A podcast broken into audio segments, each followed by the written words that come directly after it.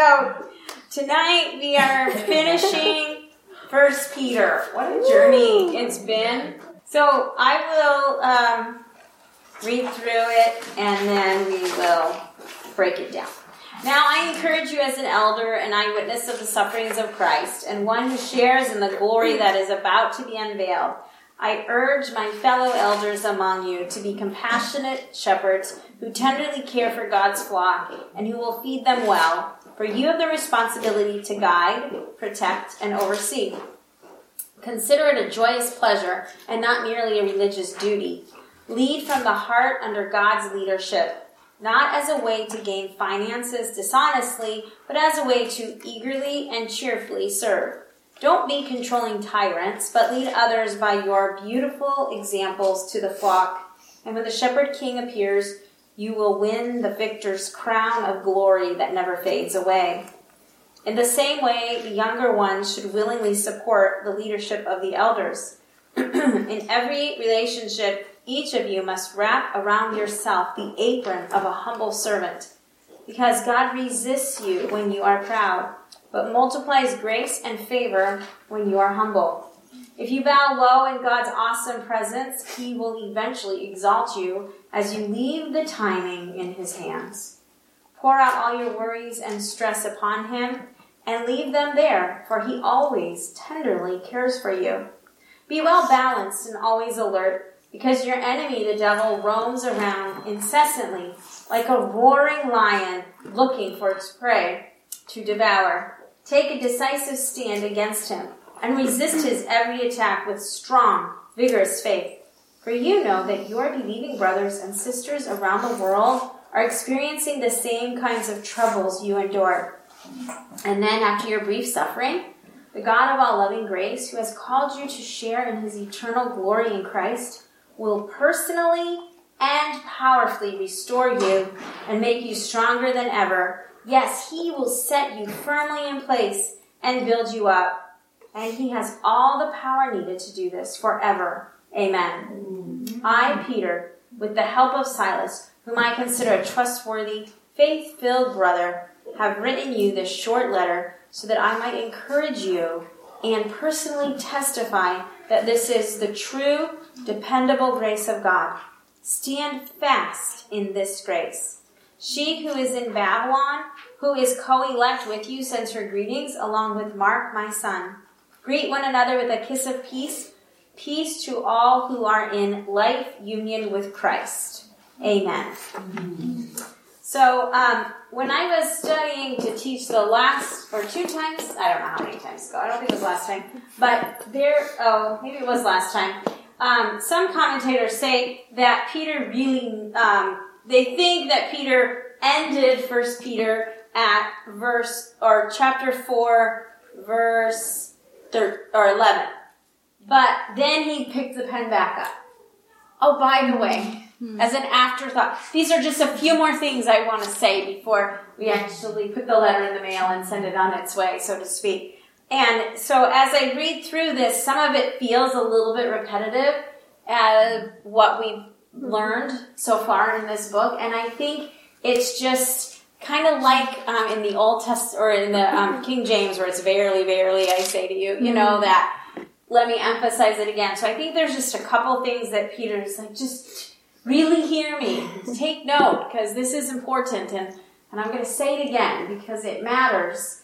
Um, So uh, I like, so we'll just start in verse 1. Now I encourage you as an elder, and a lot of the, um, in fact, every commentator that I picked up uh, pointed out how Peter is now calling himself the elder. At the beginning, an elder. At the beginning of the book, he um, really gives his identity, who he is, and he says in chapter 1, verse 1, an apostle of Jesus, the anointed one. Hmm. So he's pulling on his, hey, I'm an apostle.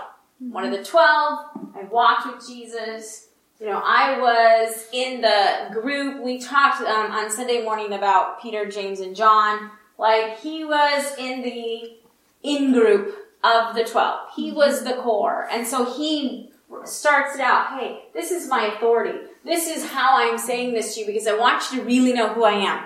But now Peter takes a humble stand and he just refers to himself as an elder, just like any other church leader. But there is no difference between him and somebody else. So he's getting on equal footing with the leaders and pastors and elders, uh, essentially, um, there in um, in the letter. So, an eyewitness of the suffering of Christ. And this one commentary pointed out how it's the eyewitness part wasn't just, hey, let me tell you what happened, but hey, I lived it. Mm-hmm. Like it was more than you observe an accident, but you're in the accident.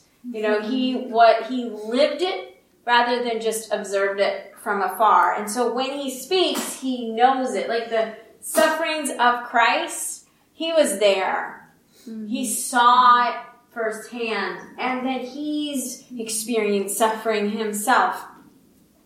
And one who shares in the glory that is about to be unveiled. And so he's made references um, earlier in the letter about the glory that's coming, or we even talked about it last week um, about uh, around the corner. You know, just that glory that's coming, and he just wants to highlight here, you know, there's something greater than what we know now. And so we're quick to teach, or I, I feel like I say a lot, that salvation begins, eternity begins for us on the day that um, our life is transformed by Jesus Christ. It doesn't begin on the day we die. Eternity starts now. But there's something about heaven that makes us hungry for the Lord. That um, I heard people say the older you get, the more you long for heaven. Mm-hmm. And I find even I'm longing for heaven. And mm-hmm. I broke the news to my parents that I'm a, I have a DNR. And my mom was like, why would you do a DNR? You're so young. And I said, because mom, could you imagine just being in heaven? Like, to me, there's nothing greater. And she thinks I'm nuts, and that's okay. But I just think, okay, just take me, Lord, take me. I mean, I'm happy to do the work he has, but I don't, boy, I'm really looking forward to something beyond the things that where we won't have pain mm-hmm. and we won't cry. Mm-hmm. Every day, every week on Fridays, I say to my students, um, open season in Bible class. You can ask me anything about the Bible, and if I know the answer, I'll tell you. And if I don't, I'll say, I don't know. Every week, I get the same questions. Mm-hmm. When we get to heaven, are we going to be able to see down here on earth? And every week I give the same answers. Mm-hmm. And now the kids are quoting me. um, but, and so I say to them, there's things in life that hurt.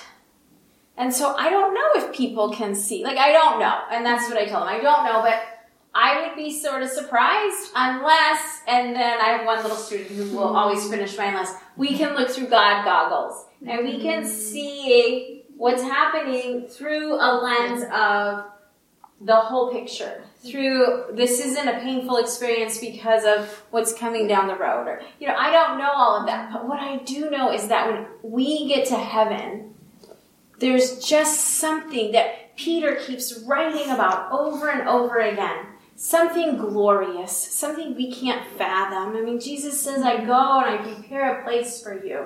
And so it's something we should long for and look for. Not that, I mean, we should be content that we're here and we're doing His work and we are um, growing the kingdom. Mm-hmm. But there is this element of what's around the corner. Mm-hmm.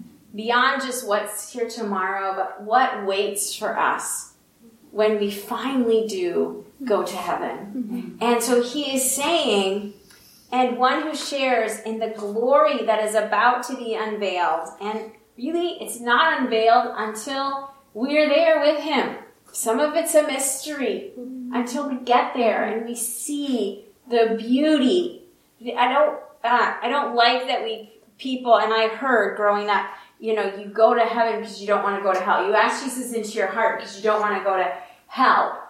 Um, mm. But there's something beautiful about heaven. And some of those old fashioned hymns mm-hmm. that sing about heaven, I love some of those. And not that that should be our only focus, but tonight, let's just sit there for a minute and let's just focus on heaven and just to imagine the majesty and the glory and to hear the angels singing, Holy, Holy, Holy.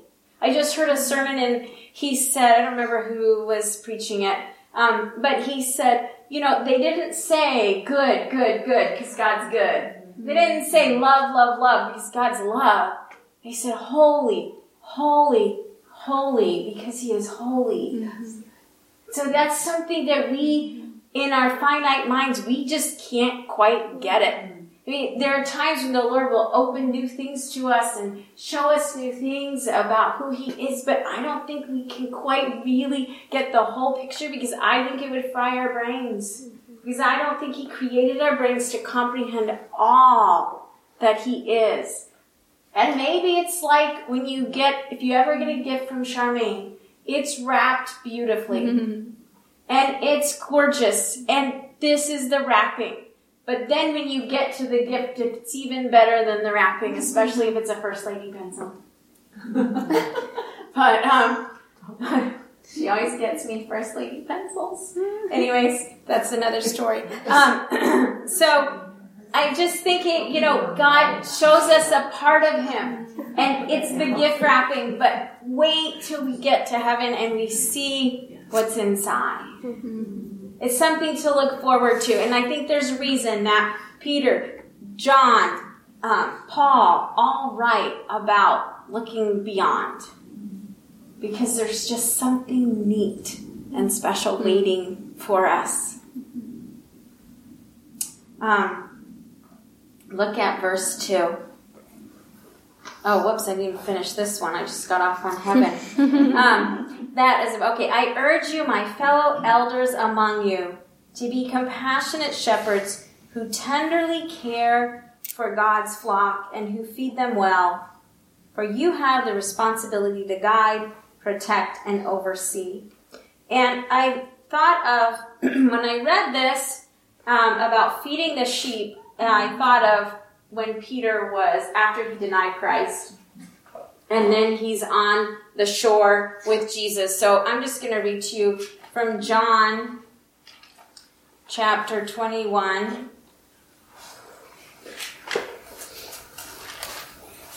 Verses 15 through 17. So just a couple verses. Um, Peter, oh, after they had breakfast, Jesus said to Peter, Simon, son of John, do you burn with love for me more than these? Peter answered, Yes, Lord, you know that I have great affection for you. Then take care of my lambs, Jesus said. Jesus repeated his question the second time Simon, son of John, do you burn with love for me? Peter answered, Yes, my Lord, you know that I have great affection for you.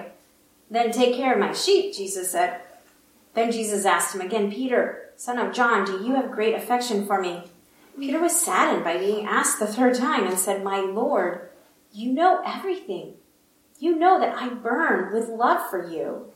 Jesus replied, Then feed my lambs. And so I think Peter, when he's writing this, he's remembering what the Lord commissioned him to do to feed his sheep, to care for his sheep, to be tender toward his sheep. And so when he's writing this, I just imagine if he's got that image in his mind, that conversation playing, and he begins to write about how we as shepherds care for our sheep. And we're all shepherds in different ways. Uh, I know I'm my classroom, and my students, they're my sheep. And if you're a mom, they're your sheep. And a grandma, they're your sheep.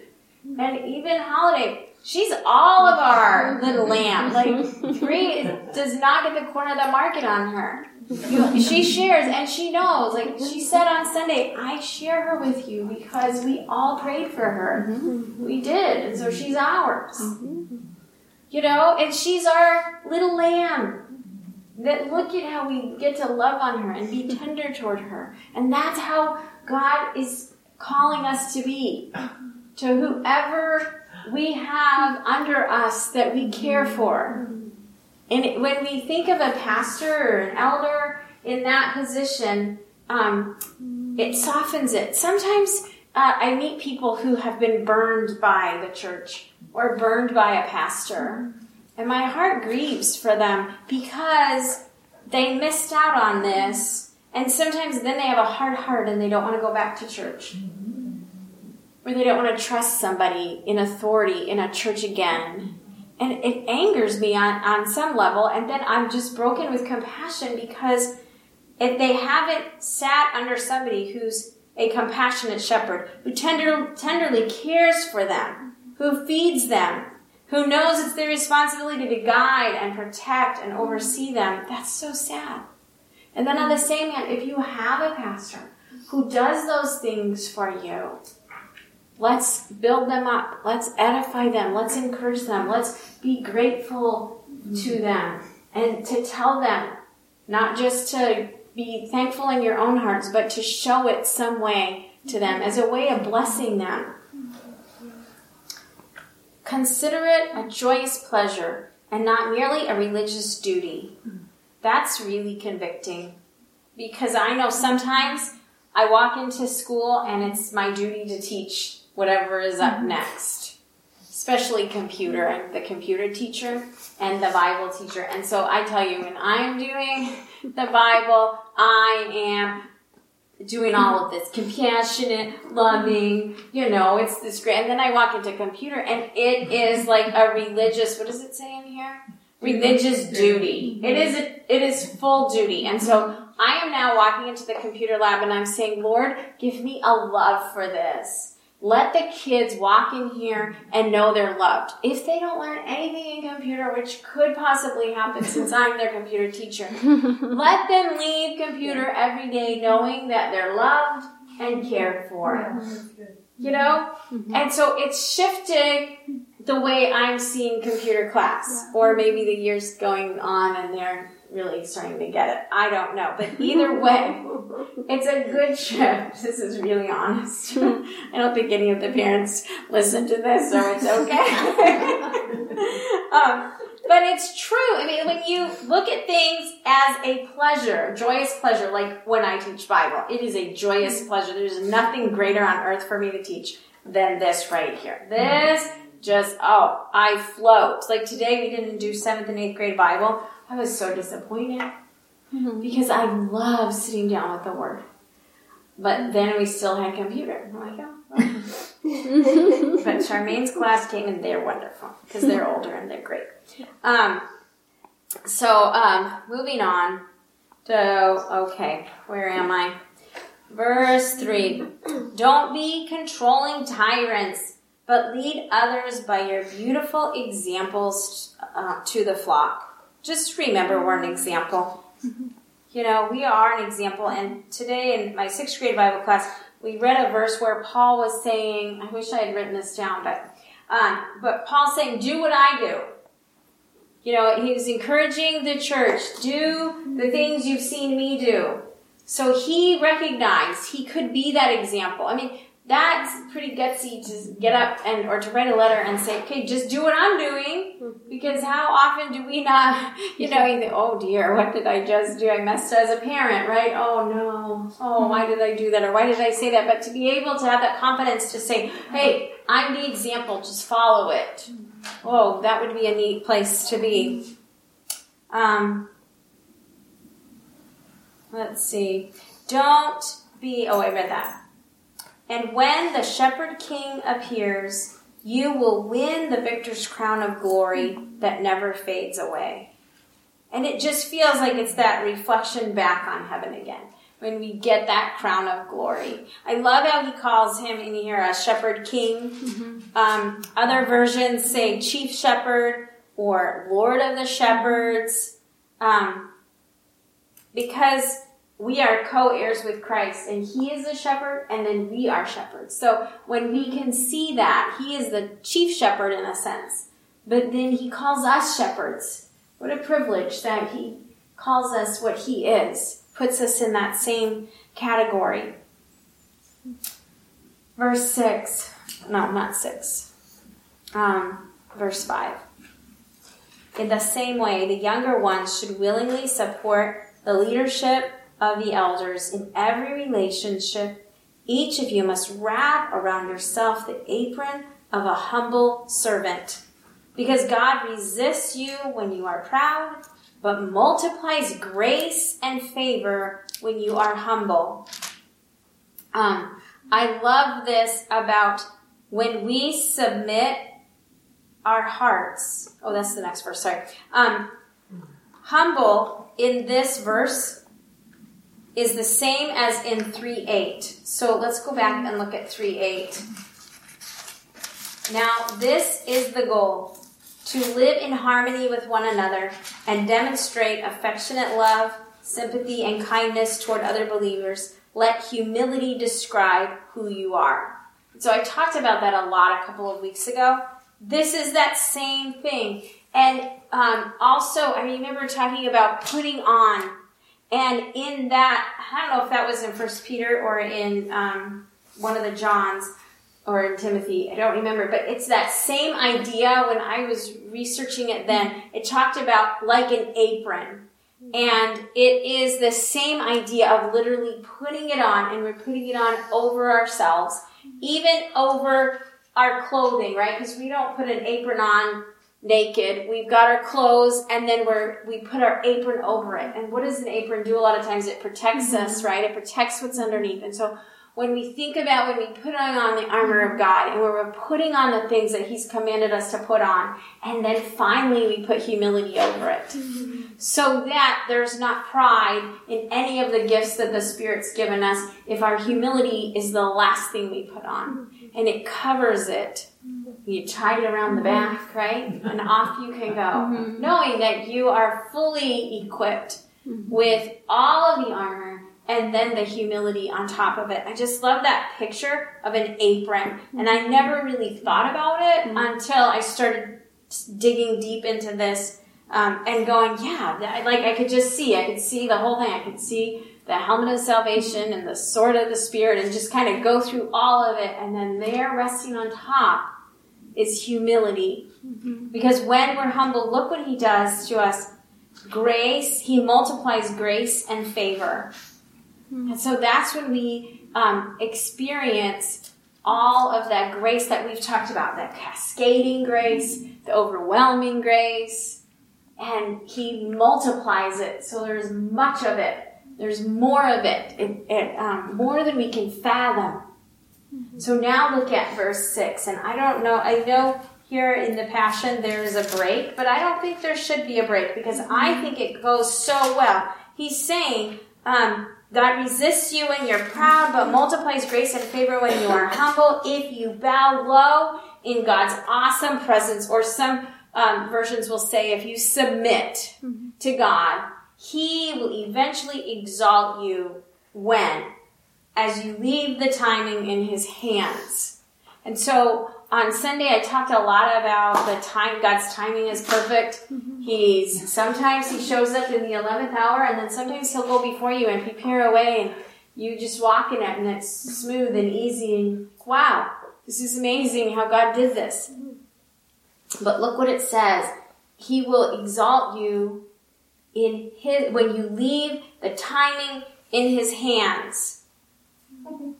That just like it just gets me because I don't always leave the timing in his hands. I want to steer it my way or do mm-hmm. something, and so even um, you know you might be humble, you might be you know gentle, but are we bowing low in God's awesome presence? Are we submitting to what He's asking us to do, or or going where He's wanting us to go, or saying what He's wanting us to say, and then in that, He will exalt you. Have you ever worked for somebody that made life really difficult? You know, I think everybody probably has had at least one boss that just really made it hard. And the best thing that you can do in those moments, I think, is just submit to their authority. Mm-hmm. Because when you kind of go, okay, you're in charge. It's all you. I'm doing it your way. I learned this way young and I'm so glad I did.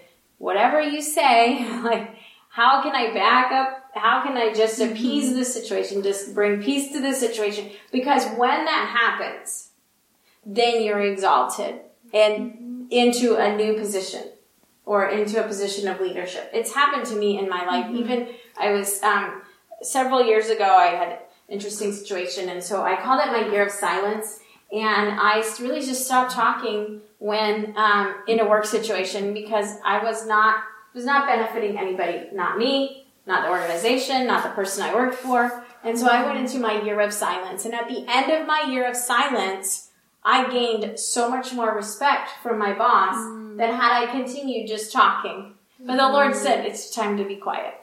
And so I went around telling people, this is my year of silence. And I stuck to it. And so I learned in that if we can just submit, if it's appropriate, you know, um, not if they're asking you to do something illegal, but then just watch God in His timing redeem it and bring you out of it, and not just bring you out of it, but exalt you to where He has you to be. Um, pour out your worries and stress upon Him and leave them there, for He always tenderly cares for you. And I like the commentary in um, the Passion. So it just says, or you could read it this way load upon him your every anxiety, for he is always watching over you with tender care. And it tells us to see Psalm 55 22. So I'm just going to read it to you. So here's what I've learned through it all.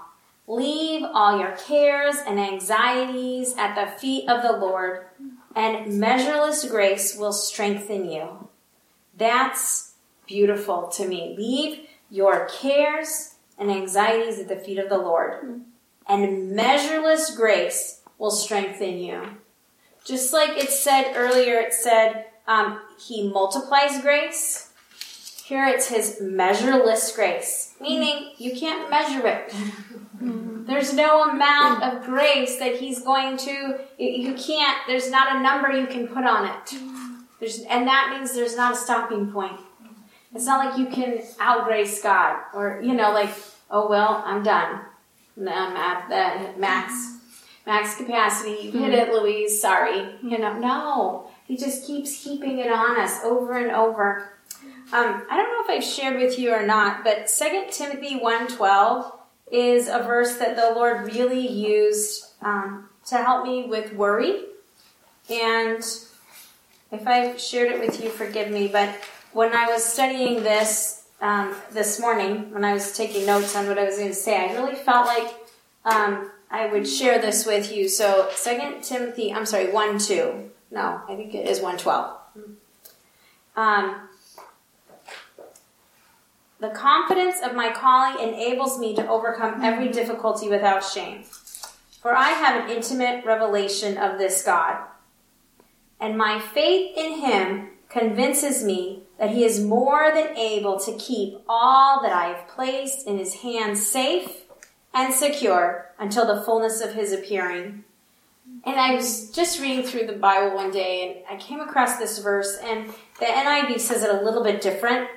But it's that uh, whatever I entrust with the Lord, I know I can trust God to take care of whatever I'm giving Him. And so here in the Passion it says, um, My faith in Him convinces me that He is more than able to keep all that I've placed in His hands safe and secure. And so in my mind, I just started like, sometimes when I w- would wake up in the morning, the list would start and it would be everything I had to do that day and everything I need to worry about and things I didn't even need to be worried about. Like, would I have enough money when I retired? And I think I was probably like 32. Mm-hmm. and so it was just awful. Like, that would be the first thing I think of when I wake up in the morning is retirement. Mm. Don't know because then I could get in there and I mm. I let him. I'm like, okay, yeah, let's let's think on that. Let's dwell on that. And so here the Lord took me to this and he was just like, Louise, give it to me every day. Just give me your day. I'm not asking you to give me your future. Mm-hmm. I'm not asking you to give me 10 years from now. I'm asking today, what is going through your mind right now today? What are the things that you're worrying about? What's going, playing over and over and over and over and over that you can't stop? What is it? And then give it to me. Trust me with it. Mm-hmm. Just for today. Tomorrow we'll do it again. But today, this is, I just want your today. Mm-hmm. And I was able to just say, okay, I'm going to give you today. Here it is. And so there are many times. Hey, Jessica, sorry. No, you totally get it. It's a good interruption. so, no matter what's going on, whatever it is, just for today, give it to the Lord. Mm-hmm. Then tomorrow, I mean, he even says, let tomorrow worry about itself. Mm-hmm. So I'm just here for today. Here's my thing today, Lord. You take it today. Mm-hmm. And then tomorrow morning when I wake up, I'll give you my new thing. And sometimes it was the same thing every day, but eventually it broke that pattern that was going all over and over in my mind of just, okay, here it is. And I could trust that he would take it. So when I was reading this today, and I learned it in the NIV and the King James, but I really like how it says it here in the Passion. Pour out all your worries and stress. Mm-hmm. What does it say in the NIV? Because right now I can't think of it. Cast all your cares upon him, right? Is that it? For cares for you? Yeah. Okay, so this, I just like the way this sounds. Put all your worries and stress upon him. Mm-hmm. And maybe because we hear a lot about being stressed out in our society. Yeah. I mean, I don't know if people had this kind of stress 50 or 100 years ago that we have today. Things just move at a faster pace. Mm-hmm. We're doing a whole lot more. Like, it's insane sometimes what a mm-hmm. schedule can look like. And especially when I sit at a parent teacher conference and they're telling me all that their kids are involved in, and I think, when do they have time just to sit at home and watch Scooby Doo like I did? Mm-hmm. Or go run outside and play with the neighbors? Mm-hmm. Because they're at this game and then they're going to this practice and then they've got this function going on and they're taking this class and it's like, oh my goodness, these poor babies. Mm-hmm. They just, they're nonstop. And all we're doing is training up little worry warts that are in knots because they've got a thousand things going on. So take a step back. That's just extra. That's a bonus. No charge for that. Um, but it's that same thing of stress. I like that he uses stress because I don't know if my great grandmother needed to read the word stress as much as I need to read the word stress. And leave them there. Look at the next part. For he always tenderly cares for you. Not sometimes. You just gotta hit him on the right day. But he always tenderly cares for you. Verse 8. Be well balanced and always alert, because your enemy, the devil, roams around incessantly like a roaring lion looking for its prey to devour. Can somebody read it in the NIV? I didn't bring my NIV, I forgot it. Be alert and I think I have NIV. yeah, it sounds right. Be self-controlled. Sober mind. Be self-controlled and alert. Your enemy, the devil, prowls around like a roaring lion looking for someone to devour. Yeah.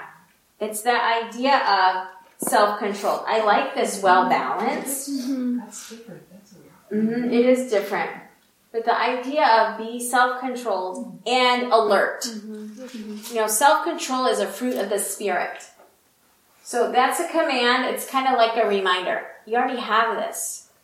It's not like you got to go work at it. It's in there. You just got to say, Holy Spirit, I want to operate in this gift of self-control that you've given me this is what you're telling me. Peter's reminding me to do this, that you've already gifted me. It's not like you have to work on it. It's yours. Do you take it or not? Take it. Grab onto it.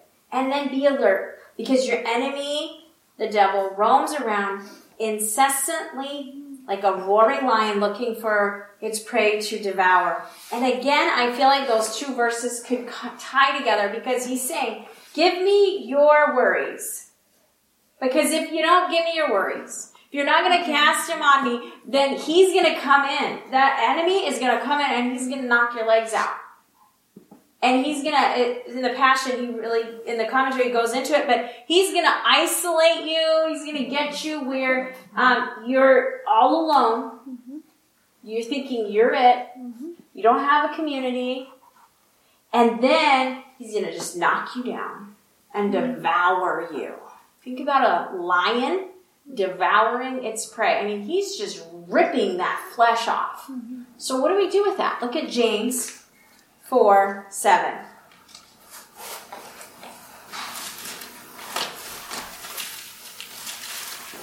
Where is James? In relation, is it before First Peter? I don't want to sing the whole song in front of everybody. Yes, it is. James. It's before First Peter. Mm-hmm. James 4 7 says, I could probably quote it, but I'll look it up. So then, surrender to God. Or in the NIV, it says, submit to God. Stand up to the devil and resist him. The NIV, it says, resist him, and he will turn and run away from you. Move your heart closer and closer to God, and He will come even closer to you. So, what do we do? When we feel the enemy coming? When we know, uh oh, here I am. You don't have to panic. You just submit to God. You resist Him. So you just go back to the Lord. You go back to verse 6. Uh, bow low in God's awesome presence. Get in His presence. Humble yourself. Go stick yourself at the foot of the cross. Like, I'm right here. Here I am. And what works for me is I start worshiping. I will sing a praise song, and the enemy does not want to be around praise music. He hates that. And so then he does run. He runs fast, like a lion. They're mm-hmm. fast runners, you know? So even though, you know, we've got this image of him devouring, put an image in your mind of his running as fast as he can away from you because of mm-hmm. who you are in Christ. Because once you declare, hey, this is who I am, I'm submitted to the Lord, I am his, then he's gone. And he's hightailing it out as fast as he can.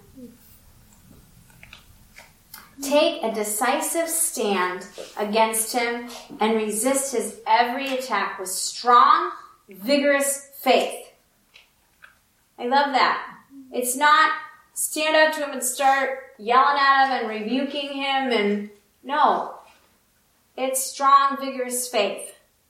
Where's your faith? Who is your faith in?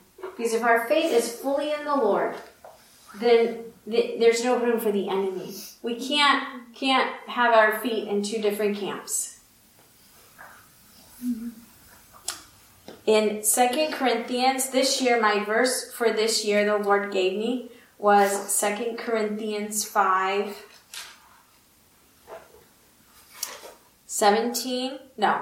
So I'm sorry, Second Corinthians 15 57. I wrote really small, and when I was hmm. writing this morning, I thought, why are you writing so small? now I'm asking myself, why did you write so small? Because you can't even read your own handwriting. Second Corinthians 15. That doesn't make sense. Oh, there's not a 15. Oh, Lord, what is it? Maybe it's First Corinthians 15? Is there a First Corinthians 15? Randy, please edit this out. there is a First Corinthians 15. Uh, 57? No. What's it about? It's about stand firm. Okay, I have it. Oh, here it is. It's 16 15. What did I write? Well, I was doing this at about Second Corinthians. 10 to 5 this morning. First Corinthians. So, you know, you gotta bear with me. I was, but this time, at this point, maybe I was at 5.15 a.m. Here we go. First Corinthians 16, verse Fifty. 15. And, is that a 15? That's not it. Is it? You remember to stay alert? Yeah, I think it is. Stay alert and hold firmly to all you believe you might know. That's not it. Okay, I took a picture. I have it on my um, chalkboard hmm. at home. Stand firm. Let nothing move you. Hmm. Always give yourself fully to the work of the Lord because you know that your labor in the Lord hmm. is not in vain. And when I look here and he he says, stand against him. You know, stand firm. Let nothing move you. Don't let the enemy come in and move you. Always give yourself fully to the work of the Lord. Isn't that the same as submitting to Him? Right, Okay, here I am, Lord. I'm all yours. All of me is yours. Because you know that your labor in the Lord is not in vain. That's what we're called to do. Uh, next week, I will have the correct Bible reference for you for this verse. That was my verse for this year. And I looked at it and I've said it and I've read it and I've meditated on it. It's what I'm called to do, just to stand firm, regardless of what wind is coming my way, what attack of the enemy, what assault. I'm just going to stand firm right here. And I've got a foundation underneath me that the Holy Spirit has laid and just stand in it with that strong, vigorous faith. For you know that your bro- believing brothers and sisters around the world are experiencing the same kinds of troubles you endure. And this is really, these people were suffering. Mm-hmm. They were being persecuted for the Lord. And I think of our brothers and sisters in countries like China and Iran mm-hmm. and Syria, mm-hmm. where they really are suffering for the Lord. You know, they're not going through like when I went to Sprouts and the I said I'm happy because of Jesus, and the woman looked at me like I was crazy. That is not suffering for the Lord. Suffering for the Lord is being beaten and whipped, and you know, there's this woman that I keep reading about, um, uh, and she is waiting to be killed for the Lord. Like she is standing trial, and she's been found guilty, and they're waiting to set the date of her execution because she's a believer. She had her child. She was pregnant when they arrested her. She had her child in prison. They took the child away. Like this is this woman's life. Look at Grace and Emmanuel are mm-hmm. here because they have suffered for the Lord. And that's who he's writing to. You're not alone because there are other people just like you.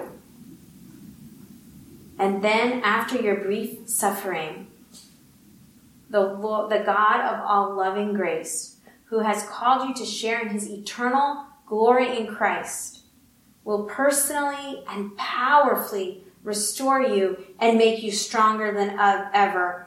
And again, I think of when Jesus is saying to Peter three times, Do you love me? Feed my sheep. Because Peter denied Jesus three times. And so Jesus personally and powerfully restored him. He met him right where he was on the shores, probably bringing in some fishing boats, having fish for breakfast, which sounds disgusting to me. Hmm. and he just meets him right where he is. And he's like, You're forgiven. I mean, Jesus didn't say those words, but that's what he was saying to him. I have a plan for you. It doesn't matter what you did. It doesn't matter that you denied me three times. I already knew you would. And even when I knew you would, I still said, you're going to, I'm going to restore you. And you're going to do this for the kingdom. Like as Jesus is telling him, you're going to deny me. Then he's saying, you're going to mess up and then I'm going to restore you and you're going to do great things for me. And so then at the end before the Lord goes to heaven.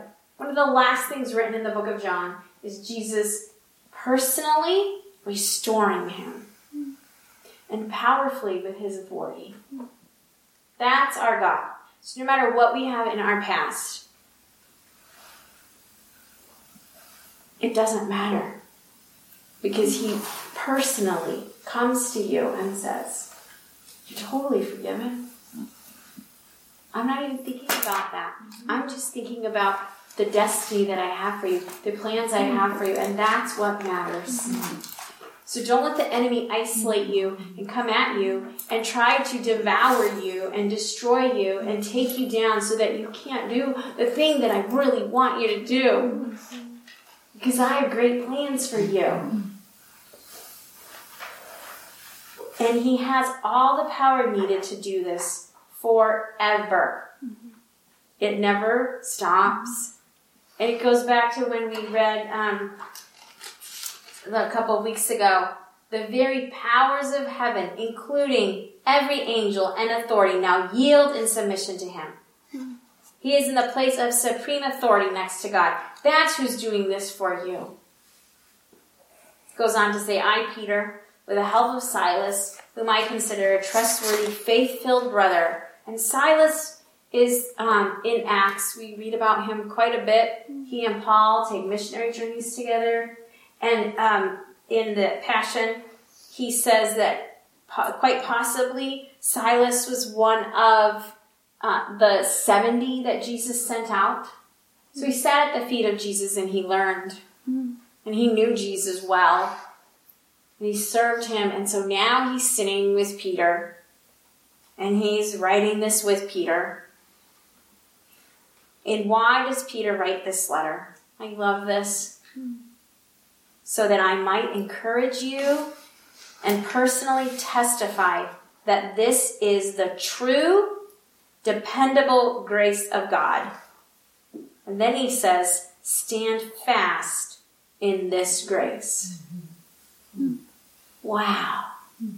These are the last few words of this letter. And here he's mm-hmm. right. I want to encourage you to stand fast mm-hmm. in the grace, the never ending grace, the grace that continues to just pour out over you, the grace that overwhelms you. Stand fast in that. She who is in Babylon, who is co elect with you, sends her greetings. So, this Babylon, she who's in Babylon, um, could be Rome. At that time, they were interchanging Babylon and Rome. Um, so, it could be Rome. It could be Peter's wife. Could be somebody we don't know. But somebody who is co elect with you, another believer, sends her greetings along with Mark, my son. And so, Mark is um, the author of Mark. Mark is John Mark. Mark is the guy who goes on the missionary journey with Paul and Barnabas, and then he quits because it's just too much. And then years later, he wants to try again, and Paul's like, "Oh no, Mm-mm, it ain't happening." Hmm. And he and Barnabas actually separate. Barnabas takes John Mark, who is his nephew or cousin, I forget which, kind of takes him under his wing, like Barnabas does, because that's Barnabas the encourager. Hmm. And then Mark is faithful. He turns it around and he gets hmm. that second chance that Barnabas gives him, and maybe because God gave Barnabas a second chance. How many chances has God given you? And so now here he's sitting with Peter,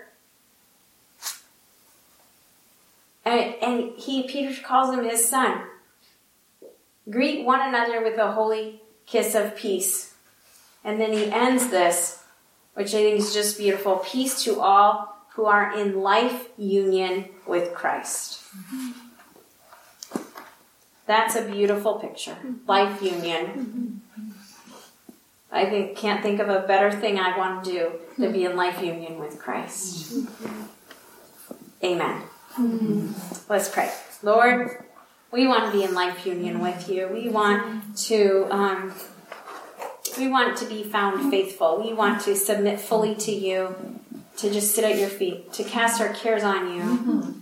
God, that's just our heart to do the things that Peter is writing for us to do. And so I just ask that you would, um, Holy Spirit, you would encourage us in the ways that we need encouraging. Remind us of the things we need reminding so that we would um, more fully have that life union with you. And we ask this in your name. Amen.